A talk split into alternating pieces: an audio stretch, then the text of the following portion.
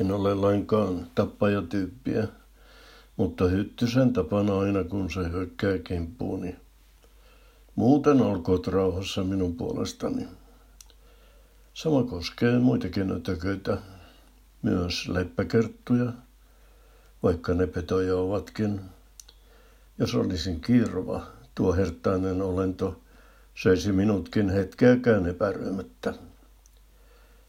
Huonekärpänen ei ime verta, mutta kiusallinen sekin on ja terveysriski.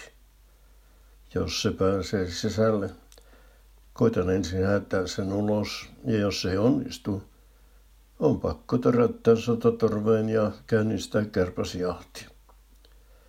Se on nyt käynnistynyt. Kesän ensimmäinen kärpänen pääsi sisään. Se on pieni, mutta nehän ovat kuoriuduttuaan heti aikuisia ja kovan aamoja. Silti minun kävi sitä ensin sääliksi. Ajatus, että tappaisin sen raasti, tuntui pahalta. Olin jättiläinen siihen nähden ja paljon älykkäämpi. Pikkuötökällä ei olisi mitään saumaa selvitä voittajana. Näin kärpäsen ensi kerran, kun se oli asettunut keittiön ikkunaan. Hain sanomalehden ja tein siitä lyömäaseen.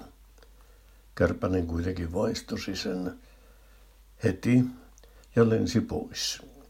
Olin tainnut aliarvioida sen älykkyysosamäärän ja yliarvioida omani. Koko erostakin on enemmän hyötyä kärpäselle kuin minulla. Sain uuden tilaisuuden, kun kärpänen istati sohvatyynyllä. Tällä kertaa se päästi minut iskuetäisyydelle. Huitaisin lehdellä niin lujaa ja nopeasti kuin pystyin. Lyönti osui kyllä tyynyyn, mutta ei kärpäseen. Se aisti uhkaavan tilanteen ja ehti lähteä tyynyltä jo hyvissä ajoin. Oivalsin, että pärjätäkseni kärpäselle minun piti A. huitaista nopeammin, B. parantaa asestusta, C. parantaa osumatarkkuutta. Mitä nopeammin huitaisen, sitä parempi on tulos. Ja sitä varmemmin kärpänen liiskaantuu kuoliaksi. Nykyinen asestukseni on aivan naurettava. Ei sanomalehdestä saa kunnon lyömäasetta. Tarvitsin kärväslätkän, mutta olin koronakaranteenissa, enkä voinut lähteä lätkäkaupoille.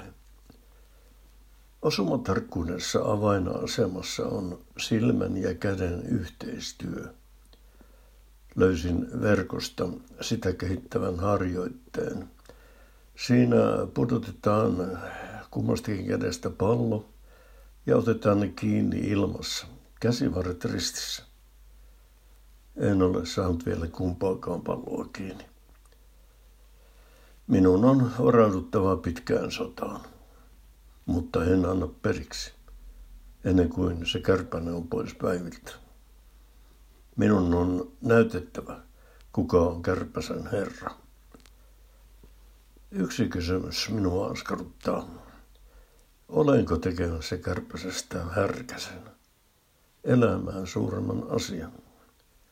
Soimaako oma tuntoni, jos tuon yhden pienimmistä tapan?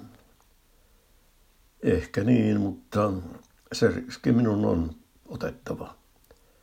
Kärpänen on bakteerilinko, eikä käy vessassa, vaan sontei kaikki paikat.